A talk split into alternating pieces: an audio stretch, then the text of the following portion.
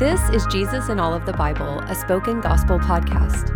In each episode, we take a quick look at what's happening in a biblical text and how it sheds light on Jesus and his gospel. Let's jump in. 1 John chapter 1 verse 5 through chapter 2 verse 11. What's happening? John says the gospel of Jesus can be summed up this way. God is light. In him there is no darkness at all. Just as light brought life on the first day of creation, and light gives life to every green plant, Jesus brings the light and life of God even from the grave. Like the pillar of fire that led Israel through dark nights in the wilderness, Jesus guides us by his Spirit. Just as light judges and expels darkness, Jesus judges and expels the devil and his evil. And one day, the brightness of God's light will even swallow up the actual night. Message, God is light, is the eternal good news of Jesus summed up in three words. But John also says the good news that God is light is a command to be obeyed. The command is that we should love one another as Jesus has loved us. Like the fire in the wilderness or the sun in the sky, this good news and good command will lead us to life. But several in John's community claimed to be members of the light while hating one another. John says this is a contradiction and a self evident lie. True members of the light walk in the light. People transformed by the good news that God is light will act like it. These liars are so darkened by their self deception they call their hate loving. And while the liars are busy hiding their darkness under the guise of light, Christians freely confess their darkness because they know the light.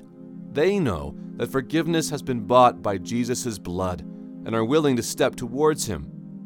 John says that those who walk towards the light, even if they sin, are truly God's people and will be forgiven. But those who refuse to admit their darkness and pretend to be in the light will soon be blinded by the same light they deny. Where is the gospel? The good news is that God is light, and in him there is no darkness at all. The light of God has come to us in Jesus. Jesus is the light of the world. And like the fire that led Israel through the wilderness, Jesus' Spirit always teaches us where to go. Jesus has overcome both our own and the world's evil by his loving, sacrificial death. But how do we know we're in the light? How do we really know that we are in the life of God? John says that assurance comes when we love one another. Love for each other is how we know that we belong to God and we experience the fullness of God's love and light.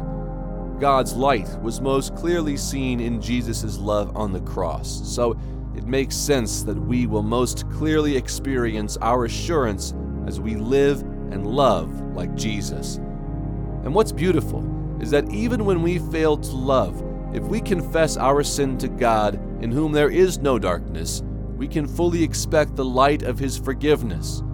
Because of Jesus, we have an example to follow, but we also have an advocate before God who has covered our sins, taken away our guilt, and shines the light of His love on all who ask.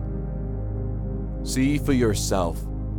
May the Holy Spirit open your eyes to see the God who is light, and may you see Jesus as our atoning sacrifice who covers all our sins. Thank you for listening to Jesus in All of the Bible. This podcast is created by Spoken Gospel. Spoken Gospel is a nonprofit ministry dedicated to speaking the gospel out of every corner of Scripture. To learn more about our mission and to view all of our free resources, visit spokengospel.com.